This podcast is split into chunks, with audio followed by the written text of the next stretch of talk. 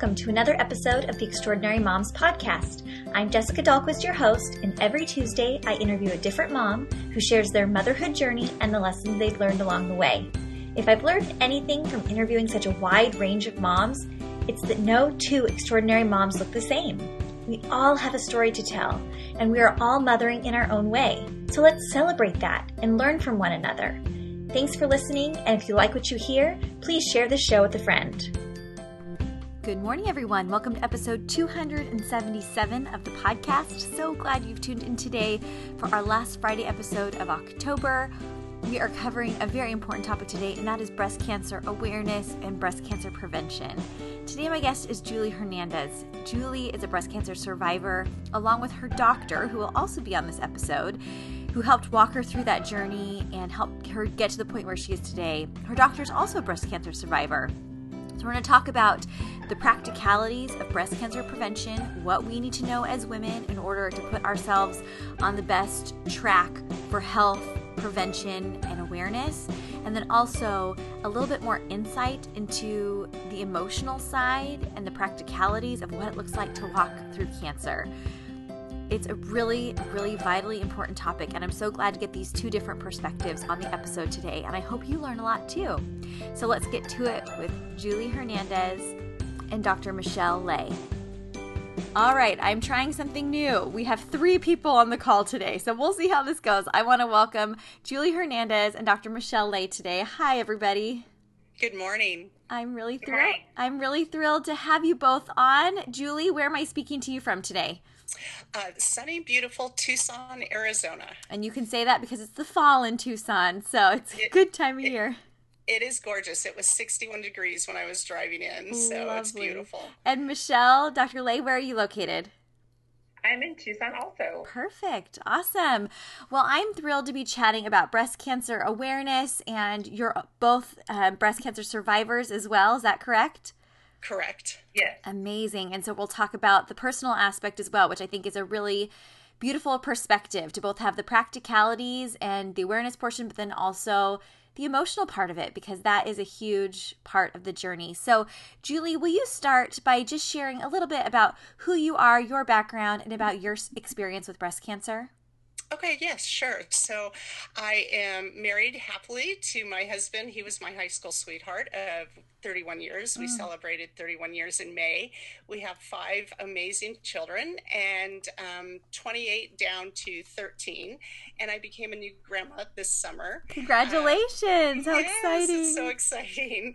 Um, so I, ironically, previously worked in cancer registry for a local hospital for about eight years. And so I was following cancer patients through their point of diagnosis, treatment, outcomes. And then as a cancer registrar, we follow follow them for life. So when you see the statistics through the CDC, that's what our job is is that we're gathering all of that information which comes from local hospitals then goes to our state registry and then goes to the national regis- registry hmm. so i think you know cancer was always on my radar um, i lost my dad to lung cancer which spread to his brain when he was only 55 and so i was very maybe hyper aware of being very vigilant about doing my annual exams and following through.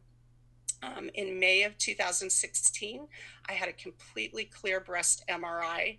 Uh, the reason that they were doing MRIs on me, my primary physician started those about three or four years ago because I had very dense breasts. And with that, the mammograms sometimes are just not as diagnostic as an MRI hmm. can be. So in May of 2016, I bounced along, had my clear breast MRI, went in in June of 2017 for my annual exam, thinking we were going to just do my MRI and we were going to bounce along again. We Marty and I just celebrated our 30th anniversary then, and um, my primary looked at me and he said, You have a lump under your arm, and I don't like that. Wow. And then I was having some redness underneath my breasts that I hadn't really paid attention to. Um, and I guess I should have. So, okay. But yeah. So. Wow. And so you proceeded to get the testing done, and they said what? Yes, immediately. Um, my primary called Dr. Lay immediately in his office at that appointment and they moved me. That was on a Thursday. They got me into MRI on Monday morning, and then I was able to see Dr. Lay that afternoon for my biopsies. And so they did a skin punch biopsy because they thought that, you know, clinically I appeared as inflammatory cancer. Hmm. Um, and then pathologically, we found out that I was uh, intraductal carcinoma as well. Wow. And I had two large tumors. I had a 8.5 centimeter tumor and a 4.5 centimeter tumor in my left breast. And so, you had just had clear scans a year prior? a year prior. And so wow. it was crazy when we did my genetic, Dr. Lay did my genetic testing for me. Again, came back completely clear for any type of cancer, not even just breast cancer. Have no family history on either side of my family. So, to say to the least, it was quite shocking for us. Right. Um, wow. Yeah, really shocking. Yeah. And so then Dr. Lay sent me immediately for a PET scan um, to determine whether the cancer had spread further throughout my body because that was going to determine my staging and our treatment options. Um, luckily, I held at stage three. I had spread to my lymph nodes under my arm and behind my sternum. Mm-hmm. And it had not spread at that point to any other organs or my bones um, within my body. So it was it was good news in the sense that Dr. Lay had explained to me that generally these faster growing, more aggressive cancers respond very well to treatment. Hmm. And so a week later, I had my port placed and I started chemo and antibody therapy. Wow. And so now you can say it very matter of factly, but at the time were you quite so like matter of fact, like this is the next step, this is what we're doing. How how did you handle and how did your husband handle that after 30 uh, years of being together? Hus- my husband was initially as shocked as I was yeah. because, you know, we had been very, very vigilant. I worked in a hospital, I followed cancer patients, I knew about cancer risks, you know, and so I think both of us were just in utter shock in the beginning. Um, but then thankfully, I call them my medical dream team. They picked us both kind of up off the floor, and Dr. Lay was phenomenal in being able to get me going over to an amazing oncologist, Dr. Rachel Swart at Arizona Oncology. Mm-hmm. Um, so I had my port placed. They began uh, two types of chemotherapy on me, as well as two types of antibody therapy. Wow. And I had, yeah, so I had six of those. And amazingly enough, when Dr. Lay took me to surgery, I had a double mastectomy and total lymph node removal. She was so excited when she called me. She said, "Are you sitting down?" And I was thinking, "Oh my goodness, what what else have they found?" And she said, "Julie, you had a complete pathological response to the chemo and the antibody therapies." So when they sent all of my tissues to pathology, they were clear of any cancer. Wow. And that's that's a miracle. that is all you can ever hope for and pray oh, for. Wow. That's, that's, the best outcome that you could ask for. Yes. Oh, and Dr. Lay, I bet you love giving that type of news, right? What was that phone call like when you can say, "We got there. We got we got the result that we wanted." Uh, that's always what we want to say. We we say we do the happy dance. Yeah. call people with good news. I don't get to people give lots of good news, so right. It's always really nice to be able to do that. Right. And what really shocks me about Julie's story is just how fast growing it was. So, inform me a little bit about breast cancer and the different variations of breast cancer. How often is it this, you know, really rapid onset? And, you know, what can we do to be really aware of prevention and everything when you think you're doing all the things right, like Julie was? Mm-hmm. So, there's a couple different things uh, that you touched on. One is um, the types of cancer. So there are a number of different types of breast cancer, and they're characterized by how fast they grow, whether they're sensitive to estrogen, and whether they're sensitive to um, Herceptin, which is one of the um, uh, drugs that Julie had. And then also there are other tumor characteristics, whether they're in the lymph nodes or not, um, about a third of breast cancers are very aggressive and fast growing. Hmm. And they fall into two categories the HER2 positives and then what we call triple negatives, in which all three of those things are negative. So most breast cancers are not really rapidly going, growing. Most mm-hmm. are very slow growing. And that's why mammography every year, or even as you get older, every other year, is acceptable because most of them don't come up so quickly. That's um, what I thought. Kind, yeah. But the kind that Julie had does come up quickly, and we usually call that an interval cancer because it occurred between the screening tests wow. that we would normally do. And so I think in terms of awareness, it's just important that if you think something's different, that you should go get it checked out and not to wait and wait. You know, if you can wait a couple weeks and see that is was that always there, or did I remember that correctly, or is that new? Right. Um, but don't put it off more than a few weeks because it could be something really serious. Sure. Yeah. So aside from the self exams, you know, that we're told to do and looking for the lumps and things, I was surprised by her symptom of of topical redness. I'd never heard of that symptom. So you can have inflammatory changes, which is you oftentimes because the lymphatic or the lymph nodes are full of cancer. Mm-hmm. So the fluid from the um, breast that's normally there cannot drain out because it's blocked by the lymph nodes being full of cancer. Mm. So that's inflammatory changes. And then you can also have inflammatory breast cancer where the cancer cells are actually in the skin. Oh, really? Um, and so both of those things cause redness of the breast and a swelling. The swelling we call um, it's a French term peau d'orange. So it looks like an orange skin. How the orange, the skin of an orange is dimpled. Yes. And so the breast, the breast can look dimpled, and then it's usually on the underside of the breast. Not always, but usually it is. Um, starts on the underside of the breast, mm-hmm. and then um, it has that kind of pink or redness to it. Okay, those are all really good things to know. I was not aware of of that to look for.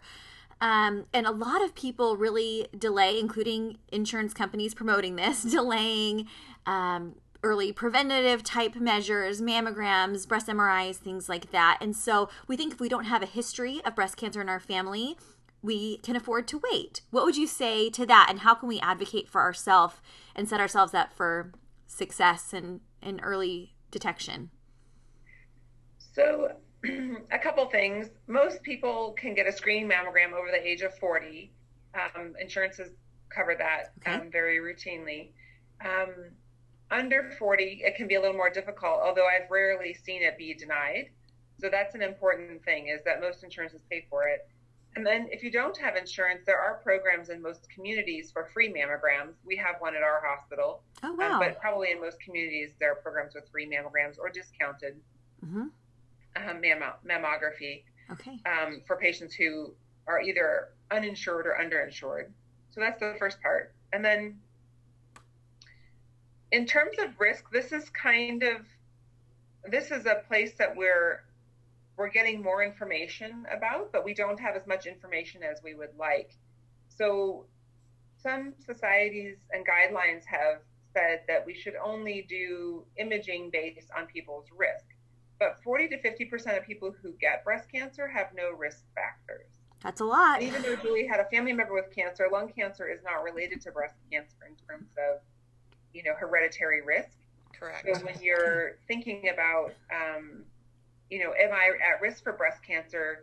It may have nothing to do with your family history, but other things can be involved, like obesity or inactivity, alcohol consumption, how old you were when you had kids, whether you had kids or not, how um, um, the, those are kind of the main risk factors we look at. But like I said, many people have no risk factors, and so it's very difficult to prescribe by risk, which is why the most breast surgeons and radiologists still feel that you should begin screening mammography at age 40 and continue as long as you are healthy and have a reasonable life expectancy. Hmm. Um, I think one of the things that I've noticed recently is that um, with this discussion about risk and how to know who's at risk and how to decide who should get mammography, um, is that we're omitting women from the picture. Um, and a lot of patients in their 80s don't get mammograms anymore, even though they have a life expectancy of five to 10 years. And so um, they present maybe not with disease that's already metastasized or moved elsewhere in their body, but the tumors are bigger, so then they may have to have more therapy or bigger surgery. Hmm. So um, I I like that we're talking about the risk because it is important to know your risk, but it's also important to remember that screening tests are tests for everybody, not necessarily just because you're at risk for something. Yeah, I'll never forget. I think it was on the Today Show, or maybe it was on Good Morning America, where one of the anchors did a live mammogram, and they did find out that she had breast cancer. Do you, right, do you know what I'm talking that. about? And it really just did so much for that early risk because I don't think she had any links in her family and anything that she would have never expected that. She was just trying to downplay what a big deal getting mammograms are. A lot of people are intimidated and really it's it's not overly scary or invasive or anything like that wouldn't you say correct it's yeah. very non-invasive i yeah. mean a colonoscopy which we recommend for people over 50 and people do colonoscopies all the time That right. is a lot more that's a lot more it yes. takes a lot more energy to prepare for it you have to take time off of work right and um, the you know the procedure itself is very invasive so right. for you know, mammography, you get a lot of what I guess you could say bang for your buck. It's a short exam. It probably the actual exam probably takes less than five minutes. It probably takes a half hour half hour out of your day once a year. Yeah. Um, and you there's a lot of benefit to it because we know that when we find cancers early and they're smaller, even if they are aggressive cancers, they're much easier to cure when they're smaller and they've not spread to the lymph nodes or elsewhere in the body. Mm-hmm yeah, I I am 100% behind that early detection and yeah, just being really in tune with your body and and what's right and what seems different and getting those differences checked out. And so you also had your own walk with breast cancer, Dr. Lay. Will you share a little bit about your experience? Sure. So um, I have a family history of breast cancer and other cancers, and mm-hmm. my family members have been tested for genes to see whether we carried genes for cancer, and we didn't um, or at least my other family members. I had not been tested until, up to that point. Um, but I had a mammogram and there, I had felt something. So I had an ultrasound, and during the ultrasound, I looked at the pictures uh, with the radiologist, and I said, "Gosh, my breast tissue looks really dense." Then, like a month later, and then we didn't find anything. A month later, I was doing my own risk calculation, mostly because I was playing around with the risk calculator program. There had been an update to the version, and I just wanted to see how it worked. And so I calculated my risk and it was elevated to 24%, which isn't very high, but it's high enough that we often recommend screening MRI in that population, much like how what Julie was doing. And so I got an MRI and I had a breast cancer. So that's the kind of the ultimate in understanding your risk the, the ultimate example of it is that when you understand your risk, you are more likely to find things by looking for them. Mm-hmm. That being said, you know, not everybody who is a little bit increased risk for breast cancer benefits from all that screening, but at the very least, they should have a discussion with their healthcare professionals about what is my risk and how do I know my risk and how should I manage it. So, would I just ask my primary care doctor to assess my risk, or how do I get that information? So I think probably the the downside is that most primary care doctors probably don't know how to assess the risk. Sure. There are online models um, that you can download the program and, and do it that way. Mm-hmm. But we're probably not educating ourselves well enough in medical school and residency to know how to do those things. But in most larger communities, there should be some kind of high risk program, or there would be a breast surgeon, um, a dedicated breast surgeon that could assess one's risk some medical oncology practices now have um, risk assessment programs with either a nurse practitioner or an oncologist. Um, a couple weeks ago, a patient brought me an article from the Wall Street Journal that was profiling high risk programs at a couple of big institutions in the country, like Dana Farber and Memorial Sloan Kettering.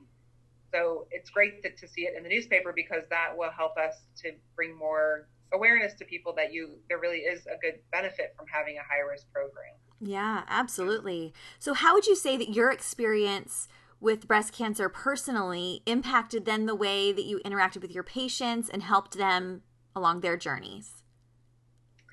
I think that I had a lot of empathy and compassion and understanding of their struggle before I um, was affected by it because of my family members' experience and also just because I like, you know, I listen to what's going on with people.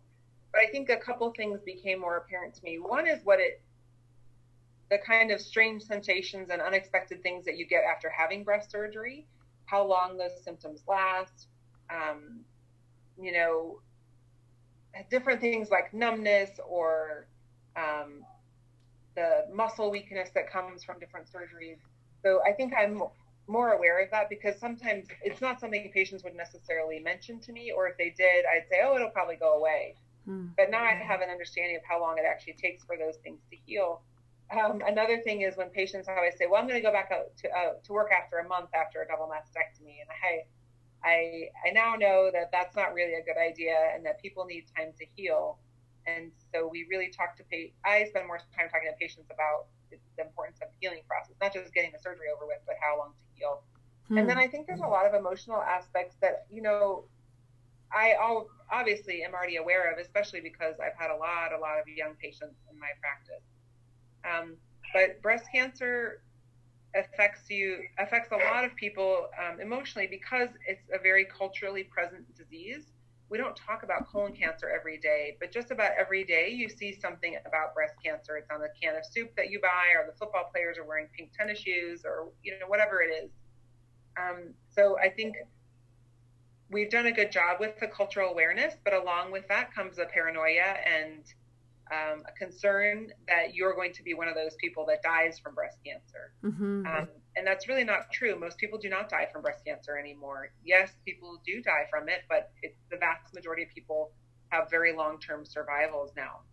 Um, so I think that's the biggest part for me that has changed is that I, without even the patient saying very much about it, I can tell that they're experiencing maybe the anxiety or that fear or just the tumult, the tumultuousness that it adds to your life. Yeah. And Julie, how did having breast cancer change your life and your perspective? And how does your day to day look different now that you've oh, had this life altering experience? What have you learned? Uh, so a few things. I mean, I think breast cancer or any cancer diagnosis, I think it kind of cracks your soul open in a way. It makes you more vulnerable. Um, I was telling my husband this the other night. I used to be just a very strong, very decisive person, never second guess myself. I was a personality. And now I feel like I'm a recovering A type personality. Hmm. And I think the beauty in that is, is, is that it has made me more aware of living just in this moment. Um, I've given up my control issues. You know, it's interesting where I think we all have this perspective of that. We think we're in control of everything. And some things come into our life, like cancer came into my life. It was unexpected, unwanted, unwelcome. but it but it's changed me in so many wonderful ways and it's given me gifts. And I know that people look at me when I say that there were gifts within my cancer diagnosis and they're thinking, are you crazy? Yeah. but there really have been some amazing gifts. I mean, I've had the opportunity to meet people that I would have never met. I've had women sit in chemo chairs next to me when I was having treatment um, who gave me so much hope in the midst of just feeling like I had none. And so I think yes, cancer is difficult and getting a cancer d- diagnosis is very difficult. But I think if you can um, stay in hope, that there are many gifts that will come your way from it. Mm, that's for sure. So powerful. Yeah. I am so pleased that there's so much more awareness and proactivity around the idea of breast cancer being talked about and discussed and pink everywhere and the ribbons and everything like that. I've done two breast cancer three day walks um, in my life and so raised a lot of money for breast cancer, Susan G. Komen, and things like that. And I will just never forget. I mean, walking 60 miles is hard when you're healthy, but I will never forget the people very shortly after completing treatments or surgery, or you probably wouldn't recommend that Dr. Lay, but you know, that that walked or that were on the sidelines cheering with tears in their eyes saying thank you for for showing up for this right. cause and for this and how did people show up for you julie and how can i show up for a friend walking through this because so many times we want to do something and we don't know what to do and so oh i love goodness. asking what can people do or what did people do for you Oh, it, you know, honestly, when I talk about this piece of it, it, it's very touching and overwhelming for me because, you know, through chemo, of course, I lost my hair. Mm-hmm. And uh, there's one example that stays with my heart very closely.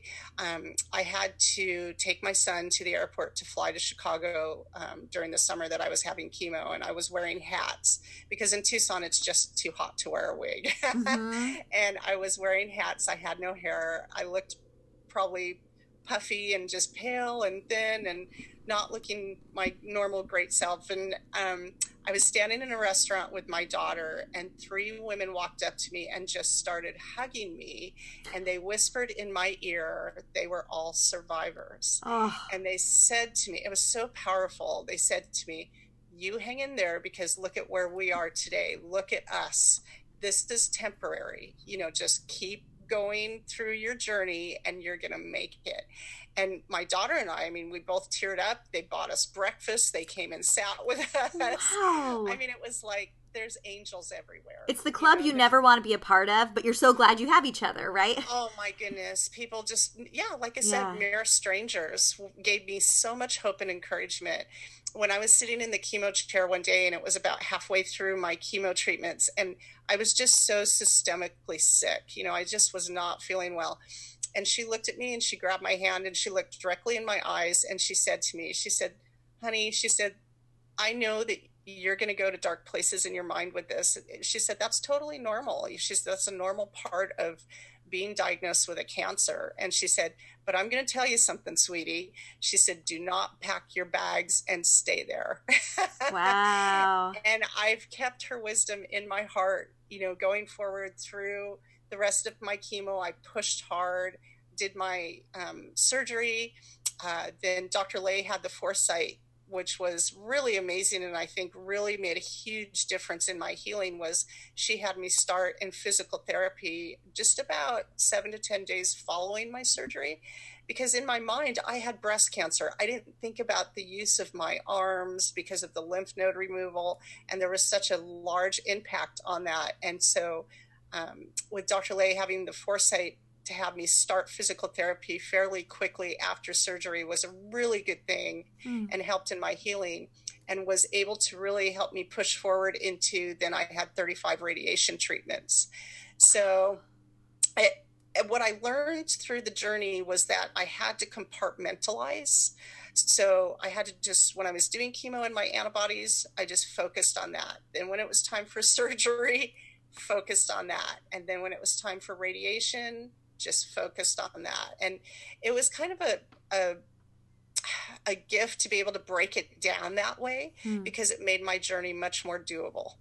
Because I think when you're initially diagnosed and they start telling you, okay, you're going to need this, this, this, and this, and it's such a big, overwhelming, scary picture, and you're thinking to yourself, how am I going to get through this? You know? Wow. But you do. You do. And you come out on the other side. And so I feel kind of like it's a gift that I have now that I can speak to other people and speak to women who are either in the midst of their journey or haven't had an exam ever or in three years. Do it. And if something comes up, you're going to get through it. You absolutely will. Wow, you're amazing. You're a warrior. I hope Aww. you feel as proud of yourself as I feel of you, Julie. That is Aww. just Thank amazing. Amazing. To have that perspective and that gratefulness even amidst such a trial that oh, gratefulness. oh, so grateful so grateful. And like i said it's changed my outlook. So you know i used to be five steps ahead of myself all the time. I mm. had a mm. five year plan. I have a today plan. Ah. and we're going to handle today. And if we get to tomorrow we'll handle tomorrow. But right now i live in the moment with my family and my friends and it's the best feeling in the world. Beautiful Beautiful. well, I always close out my episodes with extraordinary moms by asking, what would you tell your pre motherhood self? But for the case of this conversation, and perhaps it goes along with what you just said, Julie, I wanted to ask, what would you tell your pre breast cancer self? Go back oh. right before that diagnosis when life was the way it was and think where you are now. What would you tell yourself? To walk through the door with strength and hope um, you know, with with the cancer diagnosis, there's this big looming door, if there's a visual of it, standing in front of you. And you don't in my case, I didn't have a choice. I had to open that door and walk through it. I had to put myself out into the unknown, kind of into that abyss, you know? Mm-hmm. And that's a scary thing. You have to be really brave to push through it. Um, and I think the most important thing I could say is that I'm going to be okay, that mm-hmm. no matter what, I'm going to be okay. And that's what we've told all of our children too, that no matter what the outcome, we are all going to be okay. Mm-hmm. and better for your challenges, even. Yeah. You're living yeah. proof oh, so much stronger, yeah. stronger and, and more wise, I think. Yes. Beautiful. Dr. Lay, what would you tell your pre breast cancer self? I, mine's a little different. I, it, it really made me wish that I had um, taken more time to enjoy every day. Hmm. So I'm trying to do that now. It is difficult, especially in, I think in medical training, we're not taught, there's no space for that. Hmm. You're just cranking through, taking care of your patients, working long hours. And um, a lot of physicians make a lot of personal sacrifices to be present at work. Yeah. And I, um, I wish there's a bit of me that wishes I'd done more of that before I had cancer. Like I wish it hadn't taken a cancer diagnosis to make me realize that every day is special. Right. So, what is one thing that you do now in your day to day life, perhaps that you didn't do before or that you didn't do regularly before, that you prioritize now because you know that it matters? Is there anything that's different? Yeah, with the exception of this last two weeks, I try to only be away from home one night a week. And uh-huh. before, I would always be late, doing meetings, whatever, right, working. So now I prioritize being home um, with my family. It's difficult. It's not very easy in a surgical life to do that, but um, and it has it has made a difference. I think my kids were okay with me not being there all the time, but I wasn't okay with it hmm. once I sat down to think about it. You know, right? I I don't want to miss those moments and the hugs and and uh, now I have an almost teenager, so missing all the teenage drama. like I could do without that one, but some days yeah. I would like to not come home so I don't have to deal with the teenage drama.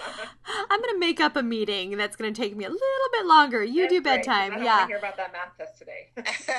well, I just think that is such that's such a wise insight, Dr. Lay, that sometimes you can't just have a complete 180 of the life that okay now i'm going to live this way because you do love your work, I'm sure, and it's meaningful and you've worked so hard to get to where you are. But you really have to create the life that you want to live based on the circumstances that you're in, the profession that you have, the kids that you have, the spouse or not, you know, all these factors. How do you want to create the life that you want to live with intention based upon what is, not what, you know, the fantasy life or whatever it is, you know? So I love that your and Julie's lives can look completely different and, you know, you've chosen different paths and things like that, but ultimately you're both committed to living your life with intention. And I think that's really powerful. Oh, absolutely. Thank I, you. Yeah. I had a patient actually asked me the other day, um, she, I hadn't talked to her about it, but she must have read it somewhere. And she said, well, what did you do? Did you just completely change your diet and your exercise and your whole life?